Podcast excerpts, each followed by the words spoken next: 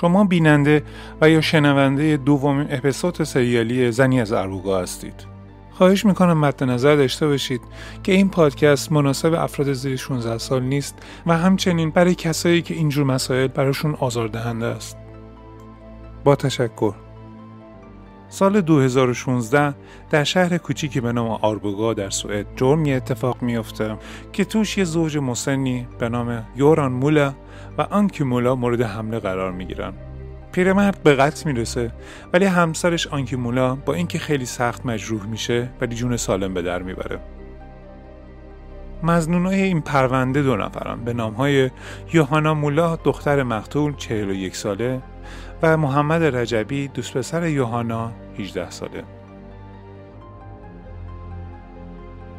ظاهرا یک سال پیش تو خونه تابستونیشون یه نفر مرده بود. اون یه نفر شوهر سابق یوهانا بود. حالا پلیس شدیدن به یوهانا هم مزنونه که احتمالا تو این ماجرا هم دست داشته. خیلی از فامیلای شوهر سابق یوهانا معتقدن که ماجرای مرگ آکی اتفاق نبوده و اون به قتل رسیده. تا همین الانش هم که به یوهانا مشکوکن که پدرش کشته هیچ حالا احتمال کشتن شوهر قبلیش هم میاد روش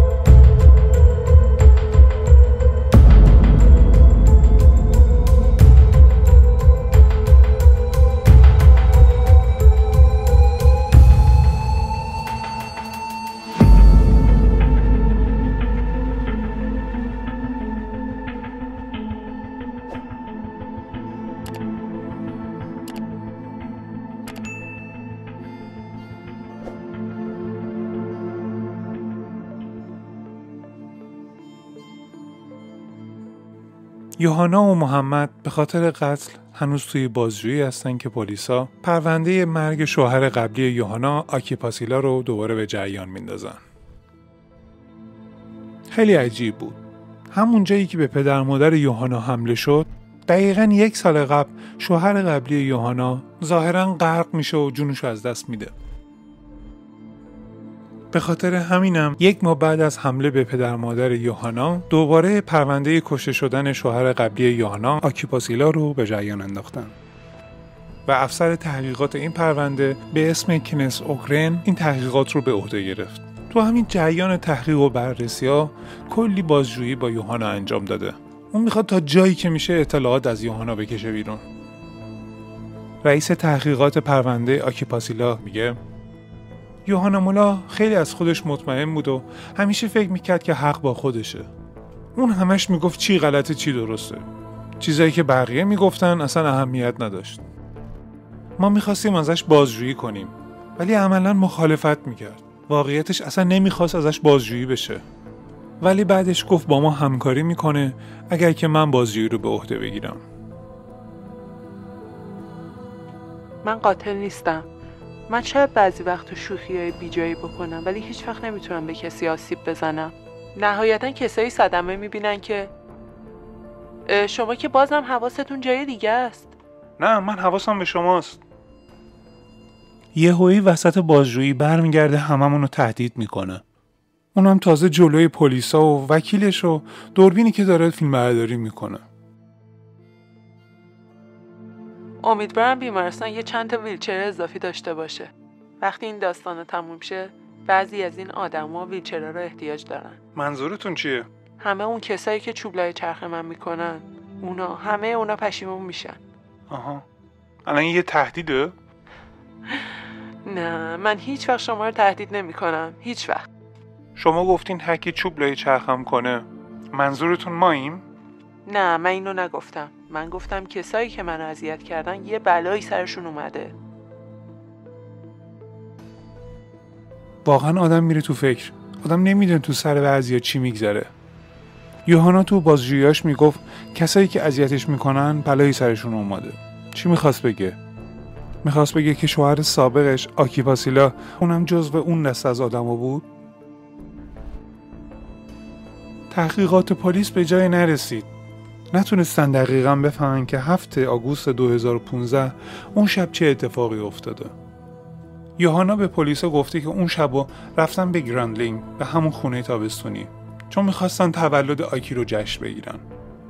یوهانا اینطوری تعریف می‌کنه که آخر شب آکی میره دریا که یه مقدار خرچنگ جمع کنه.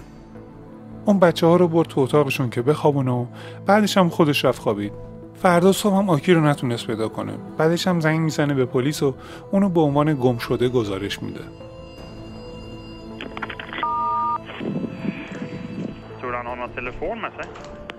Nej, den ligger på bordet här. Att jag har försökt få kontakt med honom här hela شما برای. شوهرتون زنگ می‌زنین؟ اون از دیشب تا حالا گم شده؟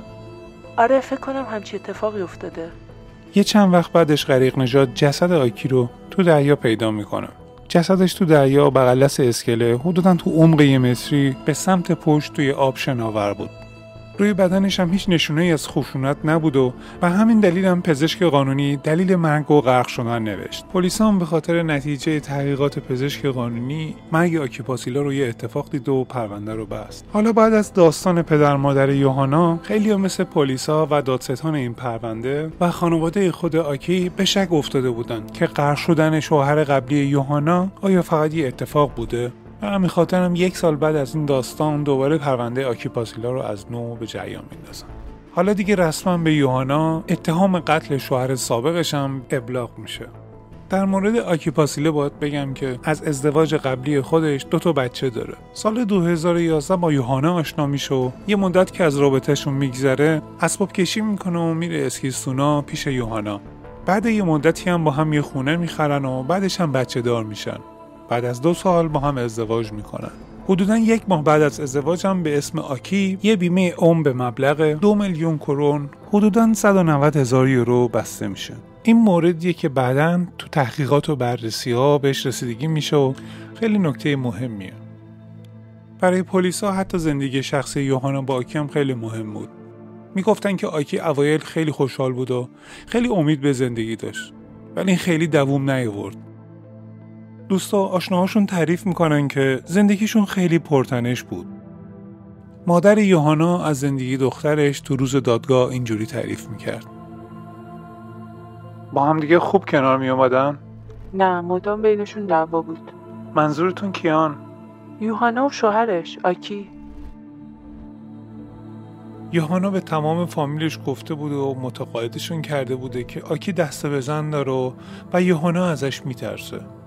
البته کسی هم نمی‌تونسته این صحبت ها رو تایید کنه. تو روز دادگاه از دختر یوهانا جولیا هم یه سری سوالات در مورد رابطه آکی و یوهانا هم پرسیدند. نظرتون در مورد آکی چیه؟ من از آکی خوشم نمیومد چرا خوشتون نمیومد از آکی؟ برای اینکه مادرم برامون تعریف می‌کرد بچه ها رو کتک می‌زد تازه مواد مخدرم مصرف می‌کرد بعدش هم مامانمون رو جسمن و روحن اذیت می‌کرد یعنی می‌خواید بگید که چون مادرتون این چیزها رو تعریف می‌کرد شما از آکی بدتون میومد؟ بله دقیقا. کینت اوگرن رئیس تحقیقات پرونده آکی پاسیلا میگه در واقع نه شاهدی نه مدرکی. هیچی وجود نداشت که بخواد اینو ثابت کنه که آکی دست و بزن داشته.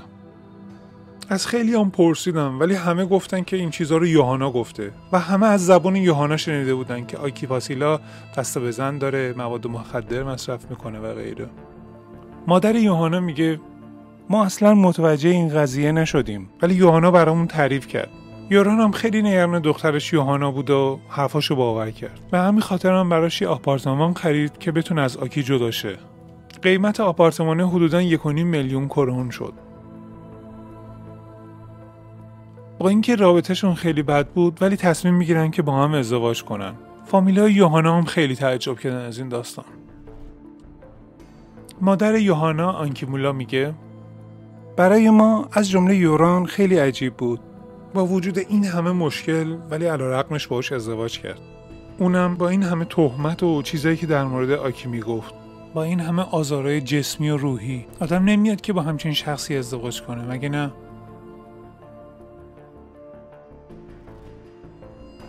اوایل سال 2015 بود که یوهانا و آکی با هم خیلی دعوای شدیدی کردن. اینو هم می‌تونه خانواده یوهانا تایید کنه و هم خانواده آکی. اونا هر دوتاشون به هم دیگه اتهام می‌زنن که به هم خیانت کردن. خانواده آکی میگن آکی فقط به خاطر بچه ها پیشش بود. ولی صبر آکی هم حدی داشت و دیگه نتونست پیش یوهانا بمونه. به همین خاطر ازش جدا میشه.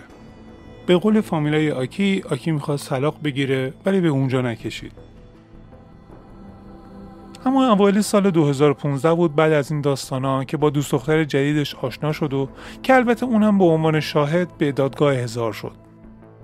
دوست دختر آکی میگه ما خیلی عاشق هم بودیم مثل بقیه زوجا واقعا دیوونه همدیگه بودیم. ما نمی‌تونستیم حتی یه دقیقه همدیگه رو نبینیم و مدام در تماس بودیم. ولی متاسفانه خوشبختیشون زیاد دوام نیاورد و یه چند ماه بعد آکی مرد. فامیله آکی همه مطمئن بودن که این اتفاق نبود. پلیس هم زیاد جدی نگرفتنشون و دلیل مرگ رو غرق شدن توی آب یه حادثه دیدن و پرونده رو بستن. یه حادثه غمانگیز. حالا دوباره پروندهش باز میشه و می‌خوان از نو همه چی رو دوباره بررسی کنن. به خانواده آکیپاسیلا یه وکیل معرفی می‌کنن. به نام برگ آمان. برگ آمان. وکیل خانواده آکیپاسیلا میگه ما با تمام سعیمون رو می‌کردیم تا میفهمیدیم که چه اتفاقی برای آکیپاسیلا افتاده. من مطمئن بودم که یوانا حسودی می‌کرده به دوست دختر جدید آکی. برام خیلی عجیب بود. تا اونجایی که می‌دونم آکی می‌خواست آخر هفته رو با دوست دخترش باشه. ولی به جای این میره به گرندلینگ به همون خونه تابستونی. همون شب آکی از طریق فیسبوک مسنجر به دوست دختر جدیدش اسمس میده.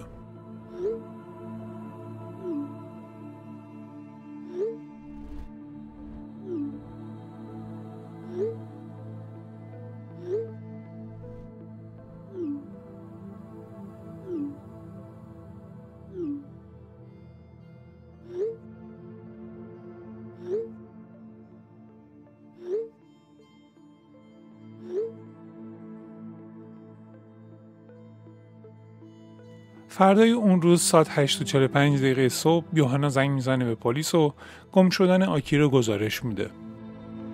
شوهرتون گم شده و شما نمی‌تونین قایقش رو پیدا کنین؟ بله اوکی. چه نوع قایقیه دقیقا؟ یه قایق کوچیک یه قایق کوچیک درسته. یه قایق ماهیگیری درسته؟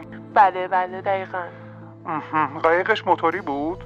نه یه قایق کوچیک پارویی فکر می‌کنین هنوز با قایق اون بیرونه یا اینکه برگشته؟ نمی‌دونم یه لحظه صبر کنید فکر کنم الان دارم قایق رو می‌بینم اوکی قایق کجاست الان؟ همینجاست همینجا یعنی تو خشکی؟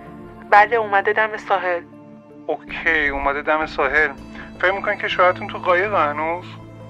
نه نه تو قایق کسی نیست پس یعنی قایق خالیه درسته؟ بله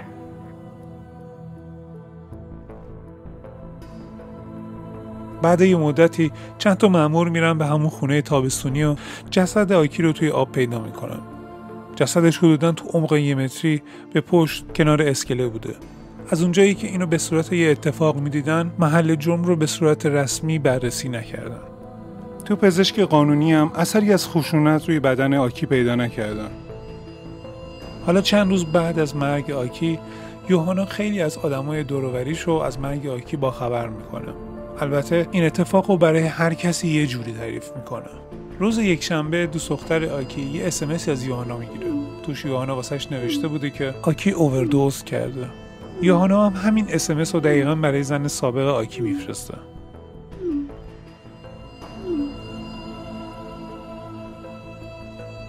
جالب اینجاست که به فامیل خودش خبر فوت آکی رو نمیده.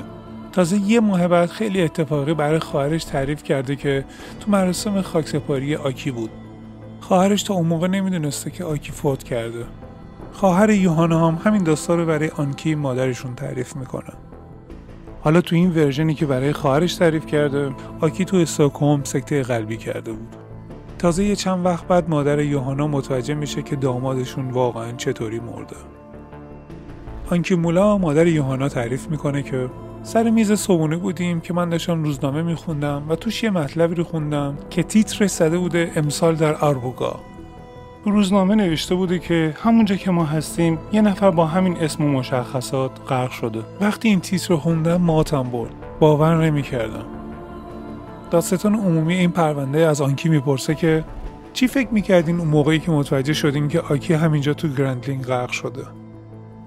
آکی در جواب میگه ما مطمئن بودیم که داستان خیلی پیچیده تر از این حرف هست. چند نفر از شاهدا میگن که یوهانا فردای اون روز دوشنبه رفت سر کار.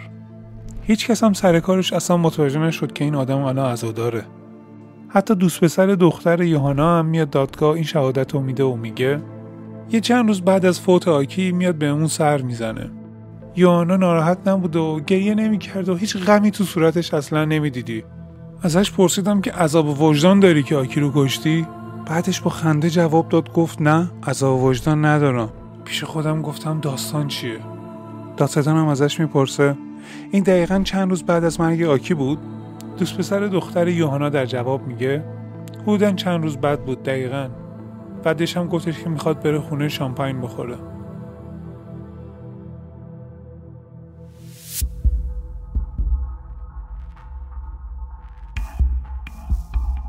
ژانویه 2015 یه حدودا 6 ماه قبل از مرگ آکی یه بیمه عمر در حدود دو میلیون کروم به اسم آکی بسته میشه. حالا فقط تنها بعد از چهار روز مرگ آکی یوهانا میره درخواست میده برای پرداخت بیمه عمر. چون خیلی زود بوده برای درخواستی همچین پولی اونم حدودا بعد از 6 ماه. برای بیمه این قضیه خیلی مشکوک و یه سری از تحقیقات در مورد یوهانا و این پرونده آغاز می‌کنن. دو تا مامورای بیمه ای که این پرونده رو بررسی می‌کردن به نام های مارتین سلستروم و گونیلا آندرم بودن. هر دو این مامورا که از قبل پیش پلیس کار می‌کردن و حدودا 20 سال سابقه کار هم دارن الان به عنوان کاراگاه برای این بیمه کار می‌کنن. حالا قبل از اینکه بخواد اصلا این بیمه این پول رو پرداخت کنه می‌خوان چند تا نکته رو بررسی کنن. حالا چیزایی که این وسط پیدا می‌کنن بعدا برای دادستان هم خیلی جالب و مهمه. اول از همه ایمیل میدم به خانواده آکی و در مورد رابطه یوهانا آکی از اونو سوال می‌کنن مارتین میگه صحبت های ما با اونا خیلی احساساتی شد و, و اونا خیلی از همون ممنون بودن که ما داریم پیگیری این پرونده رو می‌کنیم. اونا همشون تقریبا مطمئن بودن که مرگ آکی اتفاقی نبود و اون به قتل رسیده. فقط یک ماه بعد از ازدواج آکی و یوهانا این بیمه اون بسته میشه. یه هفته بعدش هم آکی درخواست مرخصی می‌کنه از رئیسش. چون می‌خواسته با یوهانا و بچه ها برن به مصر. ولی چون قبلش تازه مسافرت بودن از ماه اصل برگشته بودن رئیسش موافقت نمی‌کنه با این درخواست. ولی علیرغم مخالفت رئیسش آکی میره به این مسافرت. یوهانا اسمش گذاشته بود دومین ماه اصل توی همین مسافرت هم آکی خیلی حالش بد میشه. خانواده آکی میگن اون موقعی که آکی برگشته بود از این مسافرت برامون تعریف کرده بود که مشکوک بود به اینکه احتمالا یوهانا اونجا بهش چیزی داده بوده که این حالش بد شده. خواهر آکی تویا میگه. آکی برام تعریف کرده بود که یوهانا یه چیزی بهش تزریق کرده بوده. نمی‌دونم دارو بود مواد مخدر بود چی بود. آکی گفته بودش که دستش ورم کرده بوده. ظاهرا توی رگش نرفت و توی ماهیچش تزریق شد. دادستان اون پرونده از یوهانا می‌پرسه. در مورد سفری که به مصر داشتین چیزی می‌تونید بگید؟ آکی دستش ورم کرده بود و از هفتم تا نهم مریض بود. اینقدر مریض که باز می‌رفت بیمارستان بستری می‌شد. تازه بعدش هم حالش خوب نشد و هنوز باز می‌رفت به دکتر. نه اون یه سرماخوردگی معمولی بود. برای همین رفت دکتر. فقط همین. چیزایی که فامیلای آکی تعریف می‌کردن این کارگاه های بیمه رو تو فکر برد. همونطور که گفتیم از اونجایی که مرگ آکی رو اتفاقی می‌دیدن محل جرم و درست و رسمی بررسی نکردن و به همین خاطر این دو کارگاه میرن اونجا که خودشون یه نگاهی به اون محل بندازن. مارتین یکی از اون دو کارگاه میگه اون موقع خیلی چیزا رو نادیده گرفتن. همه فکر می‌کردن که چون آتی غرق شده هیچکس نیومد داخل خونه رو چک کنه. آیا از همه رختخوابا استفاده شده؟ و یا اصلا ظرف کثیف از شب قبل مونده یا نه؟ اگه اون موقع فکر می‌کردن که اینجا یه صحنه جرمه حتما اینجور چیزا هم چک می‌کردن. شاید همون اولین امدادگرایی که جسد آکی رو اول پیدا کردن گل اون وضعیت خوردن که دیدن یه خانومی با چند تا بچه یه جای خیلی قشنگ نمی‌تونسته اینجا جرمی اتفاق افتاده باشه. چون یه محل جرم واقعا این شکلی نیست. گونیلا در ادامه میگه اون موقعی که ما اون محلی رو دیدیم که آکی توش غرق شده خیلی تعجب کردیم. جای فوق العاده کم عمقی بود حدودا یک متر. کنار اسکله می‌تونسته خب پاش دم اسکله و بیاد بیرون. برای غرق شدن جای خیلی غیر معمولی بود. مارتین و گونیلا خیلی فشرده درگیر این کیس هستن که یوهانا تا همین هول و هم دیگه صبرشو داره کم کم از دست میده و برای مارتین ایمیل میفرسته و می‌خواد بدونه که کی می‌تونه با پولش حساب کنه. اونام در جواب برای یوهانا می نویسن که قبل از پرداخت و پول می‌خوان باهاش صحبتی داشته باشن. مارتین و گونیلا می‌خوان دقیقا بدونن که کی این قراردادو بسته و تحت چه شرایطی. البته که یوهانا هم باهاشون موافقت می‌کنه و می‌خواد باهاشون قراری بذاره. اونا با هم دیگه در روز 16 آپریل 2016 ساعت یک بعد از ظهر توی یه هتل توی اسکیستونا قرار می‌ذارن که همدیگر رو ببینن. مارتین میگه ما دقیقا سر ساعت یک اونجا بودیم. در واقع اگه بخواین دقیق حساب کنین حتی یه مقدار زودتر. منتظر یوهانا بودیم که بیاد. ساعت یک و ده دقیقه شد یوهانا نیامد یک و شد نیامد از خود لابی هتل یه راهی داره به یه گالری عمومی. ساعت یک و بیست دقیقه بود که به یوهانا زنگ زدم و گفتم ما هنوز منتظرشیم. بعد یوهانا هم برمیگرده میگه که من خیلی وقتی که اینجام من و گونیلا هم دور رو نگاه می‌کنیم یهویی می‌بینیم که یوهانا اون بالا ایستاده. دقیقا پشت یک ستونی به طور خیلی مرموزی داره نگاهمون می‌کنه. واقعا میشه گفت که صحنه مخوفی بود یکیش برای یوهانا البته مارتین و گونیلا قبل از اینکه یوهانا رو ببینن به یک نتیجه رسیده بودن. ولی هنوز چند تا سوال بود که براشون هنوز عجیب بود و به جوابش نرسیده بودن. اونم این که دقیقا اون شب چه اتفاقی افتاده؟ و اون موقعی که آکی مرد دقیقا یوهانا کجا بود و چی کار می‌کرد. معمولا روالی که اینجور صحبت خیلی طول نمی‌کشه. ولی این interview با یوهانا حدودا دو ساعت طول کشید. با موافقت یوهانا صدای یوهانا رو ضبط می‌کنن.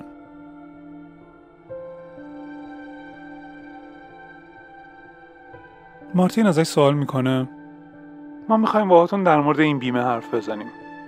می‌تونید دقیقا بگین چرا یا چطوری این بیمه عمر رو بستین؟ بله میگم بهتون.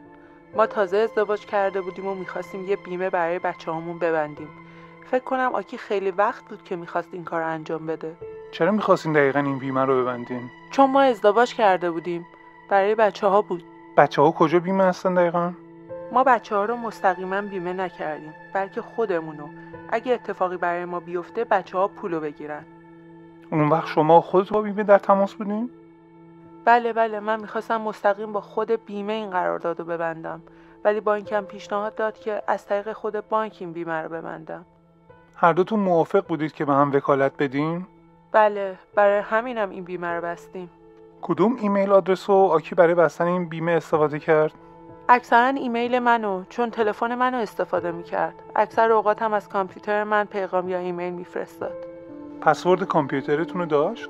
بله پسورد کامپیوترم داشت تازه به غیر از این رمز کارتم و رمز آنلاین بانکم هم داشت اون وقت شما هم شارژ ماهیانه بیمه رو پرداخت می‌کردین درسته؟ بله شاید در هر صورت من همیشه همه چیزها رو پرداخت می‌کردم شما یه جایی گفتید که از آکی میترسیدید یعنی میترسیدید که بلایی سرتون بیاره؟ چی بگم بارها شده بود که منو تهدید کرد که می‌کشه شما واقعا نگران جونتون بودید؟ آره دقیقا. احمقان است نه؟ گونیلا میگه ما می‌دونستیم که این قرارداد از طریق یک تلفن اندروید بسته شده که IP address ش از اسکیلستونا میاد و اون موقعی که این قرارداد بسته شده آکی استکهلم بوده. یعنی می‌تونه سابکارش تایید کنه. بعد از این interview خیلی چیزا برای گونیلا و مارتین روشن شده بود.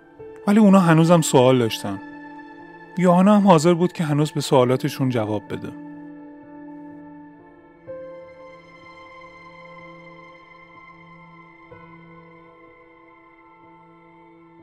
بیایید در مورد اون آخر هفته صحبت کنیم. حالا هر دوتاتون اون شب خوب بود؟ بله ما تولدش رو جشن گرفتیم. خیلی خوب بود. حالش چطور بود وقتی دم اسکله داشت می‌رفت به دریا؟ خیلی نرمال بود حالش. من می‌خواستم بچه ها رو ببرم بخوابونم بعدش برگردم پیشش. شما بعدش دوباره بیدار شدین؟ بله من براش اسمس نوشتم. می‌خواستم بدونم چرا نمیاد بخوابه. گونیلا میگه یوهانا وقتی رفت بچه ها رو بخوابونه خودش هم خوابش برد. وقتی هم بیدار شد برای آیکی یه اسمس فرستاد. ولی ما تو لیستی که از مخابرات گرفتیم نشون میدی که هر یه ساعت براش اسمس فرستاده.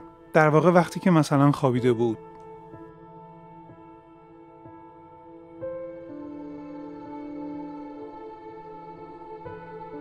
اون وقت فردا صبح چه اتفاقی افتاد؟ هنوز نیومده بود ولی بعدش با بچه ها رفتیم دم آب. قایق اون دورور نبود ولی دم ساحل قایق رو پیدا کردم. همونجا دم اسکله تو آب بود. من نگران شده بودم و به پلیس زنگ زدم. شما قایق رو دیدید بعد به پلیس زنگ زدید؟ بله بله دقیقا. مارتین میگه همون اولین دفعه که زنگ زده بود به پلیس و گم شدن آکی رو گزارش داد همون موقع صداش ضبط شد. عملا اونجا گفته بودش که همون موقع صحبت قایق رو دید نه قبلش. شوهرتون گم شده و شما نمی‌تونین قایقش رو پیدا کنین؟ بله. فکر می‌کنین هنوز با قایق اون بیرونه؟ یا اینکه برگشته؟ نمی‌دونم. یه لحظه صبر کنید. فکر کنم الان دارم قایق رو می‌بینم. اوکی. الان دارید می‌بینید. کجاست الان دقیقا؟ همینجاست. همینجا یعنی چی؟ کجا دقیقا؟ همینجا تو خشکیه. دم ساحل. در ادامه مارتین ازش می‌پرسه.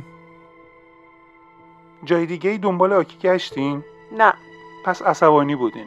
بله خیلی. واقعیتش هنوزم خیلی عصبانیم از دستش. چی شما رو اینقدر عصبانی می‌کنه؟ اون یه آشغال بود. وقتی که تازه با هم ازدواج کرده بودیم یکی دیگر رو هم داشت.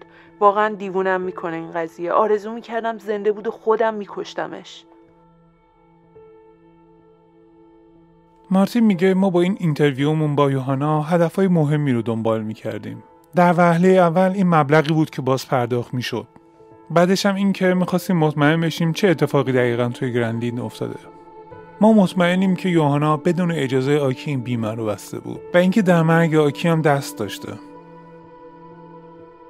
از اونجایی که این دوتا کاراگاه می‌تونستن ثابت کنن که این بیمه رو خود شخص آکی نبسته بلکه به وسیله یوهانا انجام داده شده حداقل کاری که می‌تونن بکنن اینه که مبلغ پول بیمه رو بهش پرداخت نکنن. حالا گونیلا و مارتین و حتی خانواده آکی توقع دارن از پلیس که مرگ آکی رو یه اتفاق نبینن و اینو به عنوان یه قتل بشناسن. ولی متاسفانه پلیسا و مرگ آکی رو اتفاقی می‌دونن و این مدارک و اطلاعاتی رو که گونیلا و مارتین تهیه کردن و به اندازه کافی نمی‌دونن که بتونن به یوهانا اتهام قتل آکی رو بزنن.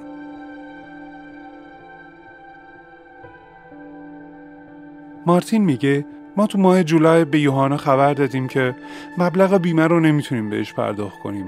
جوابی که به امداد رو نمی‌تونم فراموش کنم. مخصوصا یه جمله شو صحبت در مورد کالبد شکافی بود که برگشت به ما گفت برای چی دارین هنوز تحقیقات انجام میدین؟ تو کالبد شکافی که چیزی در نیومد. ما هم از صحبتش نتیجه گرفتیم که احتمالا یه چیزی از پزشک قانونی دادستان یا حتی پلیس نادیده گرفته شده. کالبد شکافی جسد آکی میبایست چیز رو نشون می‌داد. یه ماه بعد از این اتفاقی که برای پدر مادر آکی افتاد پلیسا زنگ می‌زنن به مارتین و گونیلا در مورد این پرونده ازشون سوال می‌کنن. مارتین می‌گفت ما تا موقع خبری نداشتیم از جریان پرونده. ولی من تا اونجایی که می‌دونستم همه چی رو برای پلیسا توضیح دادم. حتی اینکه ما به مرگ آکی مشکوک بودیم و, و مطمئن بودیم که اون به قتل رسیده. حالا یهویی تمرکز همه میره روی نقش یوهانا در مرگ آکی حالا تو این تحقیقات و بررسی ها تمام این نتایج و تحقیقات این دوتا کارگاه بیمه هم مد نظر گرفته میشه. حالا دوباره از یوهانا در مورد مرگ آکی هم بازجویی می‌کنن. جسیکا ونا دادستان این پرونده میگه تلفن یوهانا اونجایی نبود که دقیقا شب قبل یا فردای اون روز یوهانا ادعا می‌کرد که بود. لوکیشن یا محل همون سیگنال های موبایل یوهانا نشون میده که یوهانا دم اسکله یه باقایق تو دریا بوده. ما احتمال میدیم که اونجا رو صحنه سازی کرد. Johanna Möller dömdes för mord, försök till mord, anstiftan stämpling till mord vid tre tillfällen, stämpling till grov پلیس و دادستان بالاخره تحقیقاتشون رو به پایان میرسونن و به اندازه کافی هم مدارک دارن که بتونن یوهانا رو به خاطر قتل پدرش و احتمالا قتل شوهر سابقش محکوم کنن 28 آپریل 2017 به یوهانا و محمد اتهام قتل پدر یوهانا و اقدام به قتل برای مادر یوهانا ابلاغ میشه. برای یوهانا البته هنوز یک اتهام دیگه هست و اونم اقدام به قتل برای شوهر سابقش. 7 می 2017 اولین روز دادگاه است. قاضی قبل از شروع دادگاه هیچ اطلاعی از تمام این مدارک و شواهد نداشت و و رأیش عملا از صحبتهای دادستان و تمام شواهد و مدارکی که همونجا ارائه میشه و شاهدایی که اونجا شهادت دادن داده میشه. حالا تمام بار اثبات این پرونده روی دوش دادستانه. دادستان میبایست بدون هیچ شکی جرم این دو رو ثابت کنه. به خاطر گسترده بودن این کیفرخواست این دادگاه رو به دو بخش تقسیم می‌کنن بخش اول در مورد مرگ شوهر سابق یوهانا آکیپاسیلاست. دادستان این پرونده می‌خواد ثابت کنه که مرگ آیکی اتفاقی نبوده و اون به قتل رسیده. احتمالا یوهانا یه نفر یا چند نفر رو اجری کرده که شوهر سابقش رو به قتل برسونن. دختر یوهانا تو روز دادگاه گفته مادرش چندین بار براش تعریف کرده که آکی شوهر سابقش رو می‌خواد بکشه. ولی یوهانا تکسیب می‌کنه این حرفا رو. که من می‌خواستم بکشمش؟ آره اینجا اینطوری نوشته. من هیچ وقت کسی که دوستش دارم نمی‌تونم بکشم. پس برای چی این حرفا رو زدین؟ چند تا از این شاهدا گفتن که یوهانا براشون تعریف کرده که می‌خواسته آکی رو از درخت حلقا ویزش کنه. حتی در مورد این صحبتش هم توی دادگاه ازش سوال می‌کنن. من داشتم ظرف میشستم که آکی یهویی گفت می‌خوام انقدر با لگت بزنمت که بمیری. اول فکر کردم اشتباه شنیدم. بعد اومد بالای سرم و گفت می‌خوای همین چوبو بکوبم تو سرت؟ منم خندیدم و گفتم آره منم از اون درخت آویزونت می‌کنم. معلومه که داشتم شوخی می‌کردم ولی تهدیدهای اون جدی بود. من احساس کردم خیلی جدی دارم تهدید میشم. خب منم با کنایه جواب دادم. واقعا از لحاظ روحی و روانی ترورم کرد. دختر یوهانا جولیا یکی از شاهدای دیگه این پرونده است. اون موقعی که می‌خواست شهادت بده مادرش یوهانا همون لحظه توی دادگاه نبود چون جولیا نمی‌خواست باش روبرو بشه. آره ازم سوال کرد که من می‌تونم این کار انجام بدم یا کسی رو سراغ دارم که بتونه این کار انجام بده؟ کدوم کارو؟ آکی رو بکشم. بهم گفت تو اسباب کشی یکی از مبلا رو ول کنم بیفته رو سرش. اون موقع دقیقا چی فکر می‌کردیم پیش خودتون؟ از خودم سوال می‌کردم که چقدر مریضه این. بعد از صحبت های جولیا وکیل یوهانا میره به اتاق یوهانا که باهاش صحبت کنه. وقتی از پیش یوهانا به سالن برمیگرده یه سری سوالات رو از جولیا می‌پرسه. معلوم بود که می‌خواست مسیر دادگاه رو عوض کنه و جولیا رو جوری دیگه ای جلوه بده. یه جوری خواست جلوه بده انگار که مثلا از نظر روحی و روانی حالش خوب نیست و این حرفایی که زده از روی صحت عقل نبوده. ولی وسط های صحبت وکیل یوهانا قاضی صحبتش رو قطع می‌کنه و ازش می‌خواد که سوال بعدی رو بپرسه. معلوم بود که کار وکیل یوهانا آماندا هیکیس کار آسونی نبود. مشخص بود که از قبل تحت تاثیر صحبت های یوهانا قرار گرفته. تو سوئد مثل اکثر جاهای دنیا یه متهم حق داشتن یه وکیل مدافع رو داره. به یوهانا هم آماندا هیکیس معرفی کردن. وظیفه یک وکیل مدافع اینه که از نظر حقوقی بتونه به موکلش کمک کنه و به اون وفادار باشه. این وکیل مدافع رابطه خوبی رو با موکل خودش داشت. آماندا هیکیس وکیل یوهانا مولا میگه موقعی که این پرونده رو گرفتم واقعا فکر نمی‌کردم چقدر می‌تونه این پرونده پیچیده و سنگین باشه. تازه نه فقط در مورد یک قتل بلکه شاید در مورد دو پرونده قتل در وهله اول ما به عنوان وکیل مدافع خیلی اطلاعات دستمون نیست. جزو اولین کارامون اینه که بتونیم موکلمون رو تو بازجویی و بازپرسی ها همراهی کنیم. موکل منم خیلی بازجویی ازش شد و منم همیشه همراش بودم. مامورا از همون اول به موکل من خیلی مشکوک بودن. به خاطر همینم خیلی مهم بود که از همون اول ازش حمایت کنم. بایستی کاری می‌کردم که یک روند عادلانه یا یه حکم عادلانه براش صادر می‌شد. و من معتقدم که این حکم براش عادلانه نبود. دادستان پرونده سعی کرده از روی صورت حسابای بانکی یوهانا نشون بده که یوهانا مشکلات مالی داشته. جسیکا ونا دادستان میگه یوهانا مولا خیلی زیاد پول خرج می‌کرد. از نظر ما این می‌تونه انگیزه قتل برای آکی باشه. دادستان تو روز دادگاه با یوهانا این صحبت رو می‌کنه و میگه شما ماهیانه 68 هزار کرون خرج می‌کنین شما سفرهای خارجی هم روش حساب کردین؟ بله همه چیزایی که از حسابتون کم می‌شد. خب این بیمنیه که سفرهای خارجی هم روش حساب می‌کنید. این چیزی رو نشون نمیده. این تمام خرجایی که شما در طول سال انجام دادید. این نشون میده که چقدر من سرمایه گذاری کردم. اوکی. من آدمی هم که خیلی صرف جویی می‌کنه و مواظب پولم هستم. به قول دادستان پرونده یوهانا بالاتر از سطح استاندارد زندگیش زندگی می‌کنه. اون در سال حدود یک میلیون کرون حدودا 93 هزار یورو خرج می‌کنه. اکثرا هم برای غذاهای گرون لباسهای گرون و شامپاین. البته که از پدر مادرش هم همیشه کمک می‌گیره. سال 2012 از پدر مادرش نزدیک به یک میلیون کرون پول می‌گیره. اونم اون پول رو سریع خرج می‌کنه. ما داشتیم خونه رو نوسازی می‌کردیم.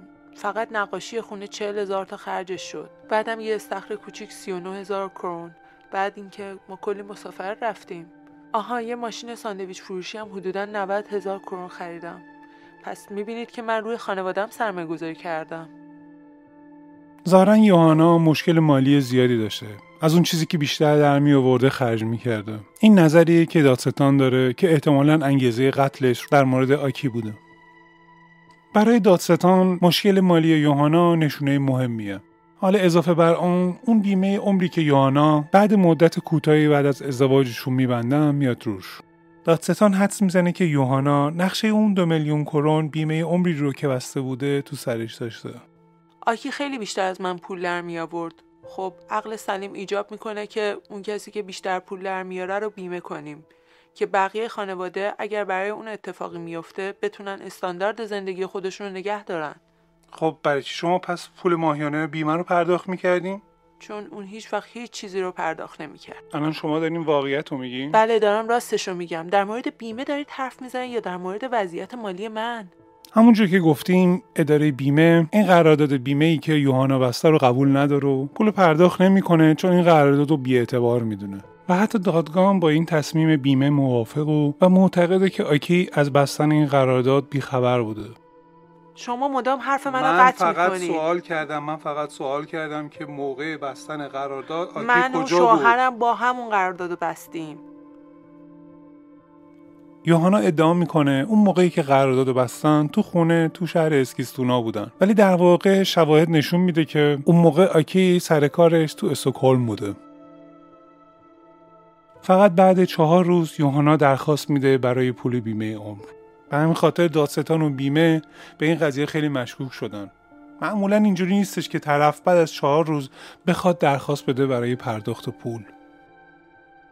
شما فقط بعد چهار روز رفتید درخواست پول بیمه عمر رو دادین. من اینجوریم. چیزای ناخوشایند رو اول انجام میدم. بقیه چیزا بعدن. انقدر حالم بد بود سر کار که فرستادنم خونه. گفتن تو با این حالت نمی‌تونی مشکلات بقیه رو حل کنی. بهتره بری خونه. دادستان میگه که یوهانا خیلی خرج زیاد می‌کرده و, و این پول بیمه می‌تونسته مشکلاتش رو حل کنه. اون بیشتر از حد خودش خرج می‌کرده. هر ماه هم کمتر از ماهای قبل تو حسابش پول بود. دادستان در این مورد به یوهانا میگه یک مارس تو حسابتون 480 هزار کرون پول بود. یک آپریل 224 هزار تا. یک جون 51800 کرون. چه می‌تونید در این مورد بهمون بگید؟ در مورد وضعیت مالیم چیزی نمیگن. یه هفته قبل از مرگ آکی هم تو حساب یونا فقط ده هزار کرون یه چیزی حدود 900 یورو پول بود. دادستان میگه یکی از انگیزه های دیگه این قتل می‌تونسته حسادت باشه. آکی یه دوست دختر جدید داشت ولی یوهانا ادعا می‌کنه که خبری نداشته. دادستان ازش سوال می‌کنه که اون دوست دختر آکی نبود؟ اونا همدیگر فقط دو سه بار دیدن. اون شریک زندگی جدیدش نبود؟ میگم اونا فقط همدیگر رو سه بار دیدن. با اون خانم تماس داشتین؟ نه هیچ وقت. شما براش پیغام نفرستادین؟ نه. دارید دروغ میگید خب. یه پیغام براش فرستادم. یه پیغام نبود چندین اسمس براش فرستادین. این برای شما تماس حساب نمیشه؟ چرا؟ درسته. چرا سعی کردین کتفان کنین که اون دوتو با هم یه زوج نبودن؟ براتون سخت بود که قبول کنید که شما رو ترک کرد؟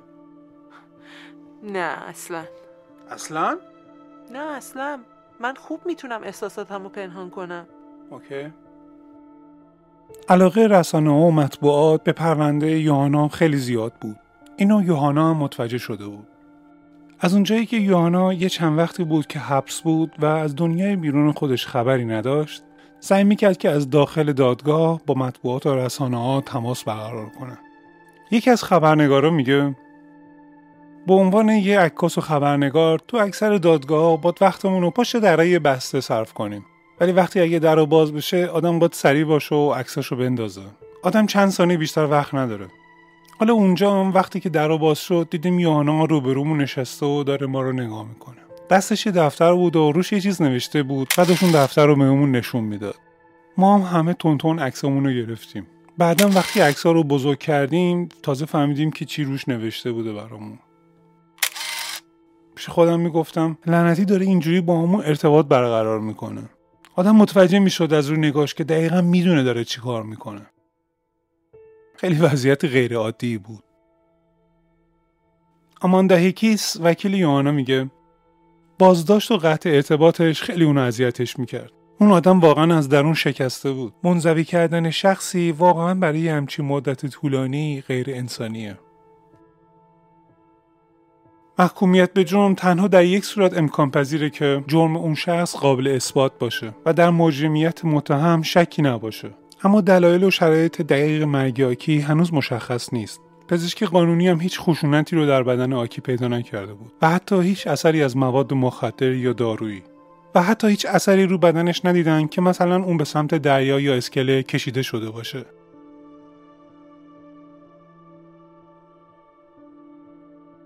برامون توضیح بدید که هفته آگوست بین ساعت 12 تا وقتی که جسد آکی رو پیدا کردن چه اتفاقی افتاد؟ آکی اومد سر کار دنبالم. توی راه پدر و مادرم تو ماشین روبرومون دیدیم. اونا نمی‌خواستن که من آکی رو ببرم خونه تابستونیمون.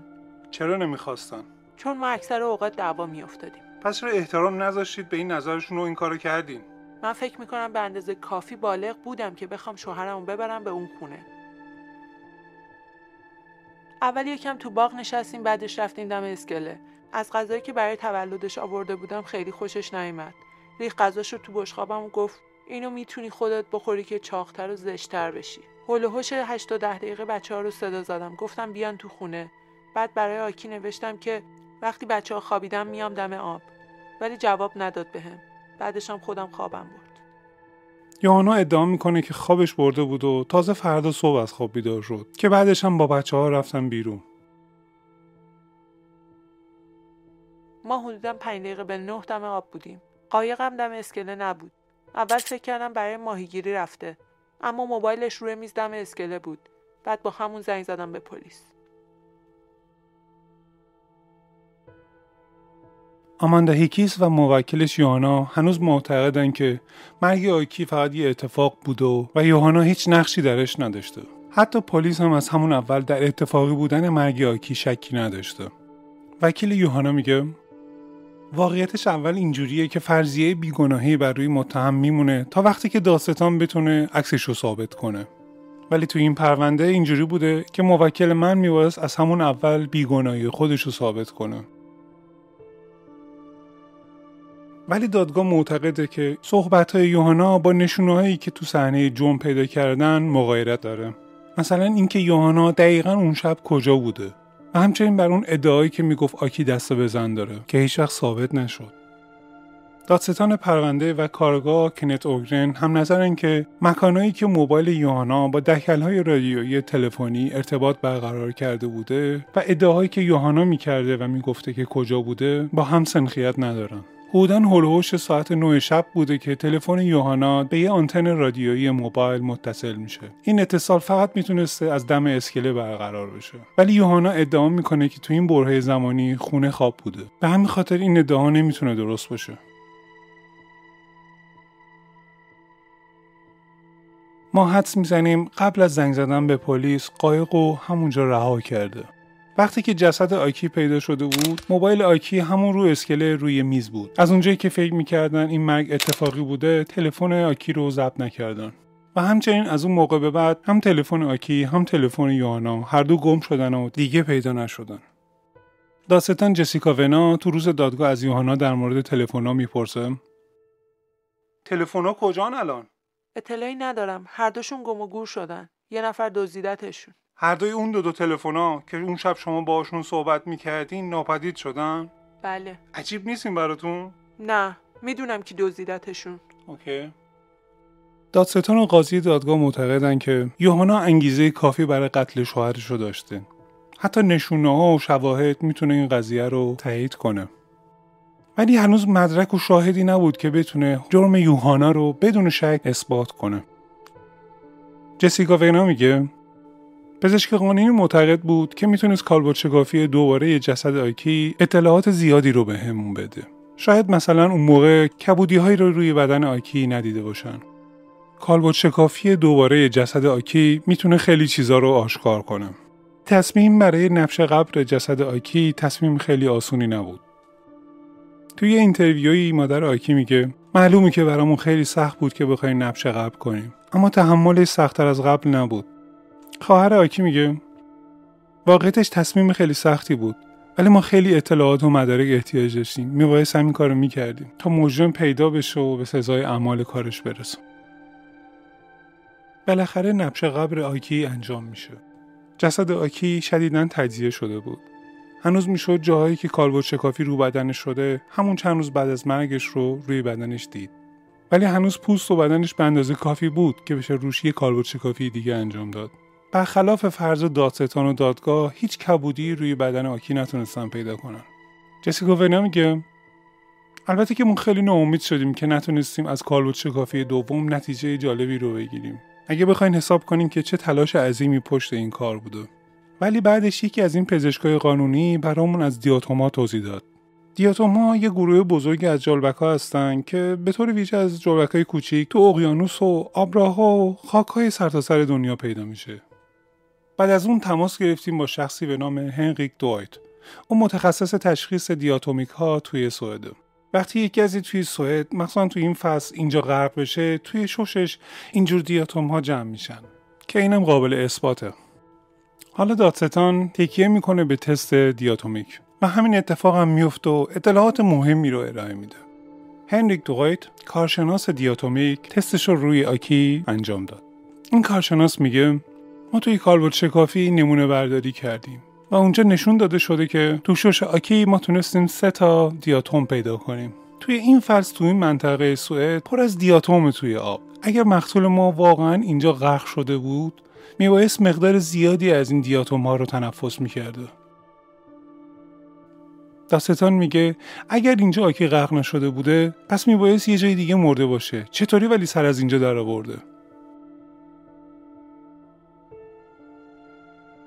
کنت اوگرین مأمور این پرونده معتقده که احتمال داره که یه جای دیگه خفش کردن ولی اینجا انداختنش تو آب. مقدار کم دیاتوم ها تو شش آکی دقیقا ضد این فرضی است که آکی اینجا غرق شده. قاضی دادگاه میگه به دلیل تست دیاتومی ما به این نتیجه رسیدیم که آکی پاسیلا به قتل رسیده. دادستان پرونده توی بیانیه‌ای میگه ما می‌دونیم الان که شوهر سابق یوهانا آکیپاسیلا به قتل رسیده و یوهانا تو این قتل دست داشته. یوهانا تو اولین دادگاه خودش مجرم شناخته میشه. دلایل قاضی هم برای این حکم ایناست. وضعیت بد مالی یوهانا، عدم اعتبار حرفای یوهانا و همچنین مکان سیگنال های تلفن یوهانا. و آخرین دلیل ولی به همون اهمیت مقدار بسیار کم دیاتوم ها در شش آکی. آماندا هیکیس میگه اون تمام اتهامات رو رد می‌کنه و معتقده که بیگناهه و حتما درخواست میده برای دادگاه تجدید نظر. ولی همچنان طرز کشته شدن آکی نامعلومه. دادستان تو روز دادگاه از یوهانا می‌پرسه نمی‌خواید حتی به خاطر بچه هاتون هم که شده واقعیت رو به همون بگین؟ من واقعیت رو گفتم شما می‌بینید که چقدر دارن زجر می‌کشن که شما رو اینجا می‌بینن متوجه نمیشید؟ چرا می‌بینم. یوهانا خیلی عصبی بود. همون لحظه فکر می‌کردن دیگه موقعشه. دیگه الانه که یوهانا اعتراف کنه. دادستان هم ول نمی‌کرد و همینطور ازش سوال می‌کرد. برای بچه هاتون زندگی رو راحت تر کنید. واقعیت رو بگید. دوست ندارید که اونا واقعیت از زبون خودتون بشنون؟ شما می‌تونید از نگاه خودتون اینو برامون تعریف کنید. دادستان خیلی کارشون ماهرانه انجام می‌داد. همه داشتن می‌دیدن که الانه که یوهانا اعتراف کنه. یوهانا بغض کرده بود و تحت تاثیر احساسات قرار گرفته بود و یکم مکس کرد و بعد شروع کرد به صحبت کردن.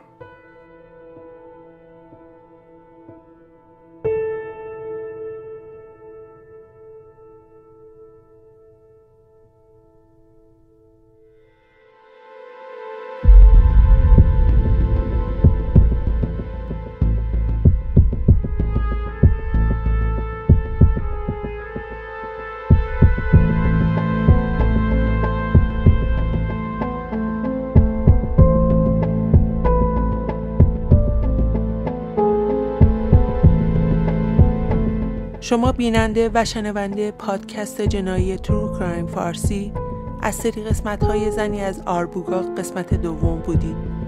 خوشحال میشیم با لایک، subscribe و یا حتی اشتراک گذاری. ما را حمایت و باعث رشد کانال ما شوید. با تشکر.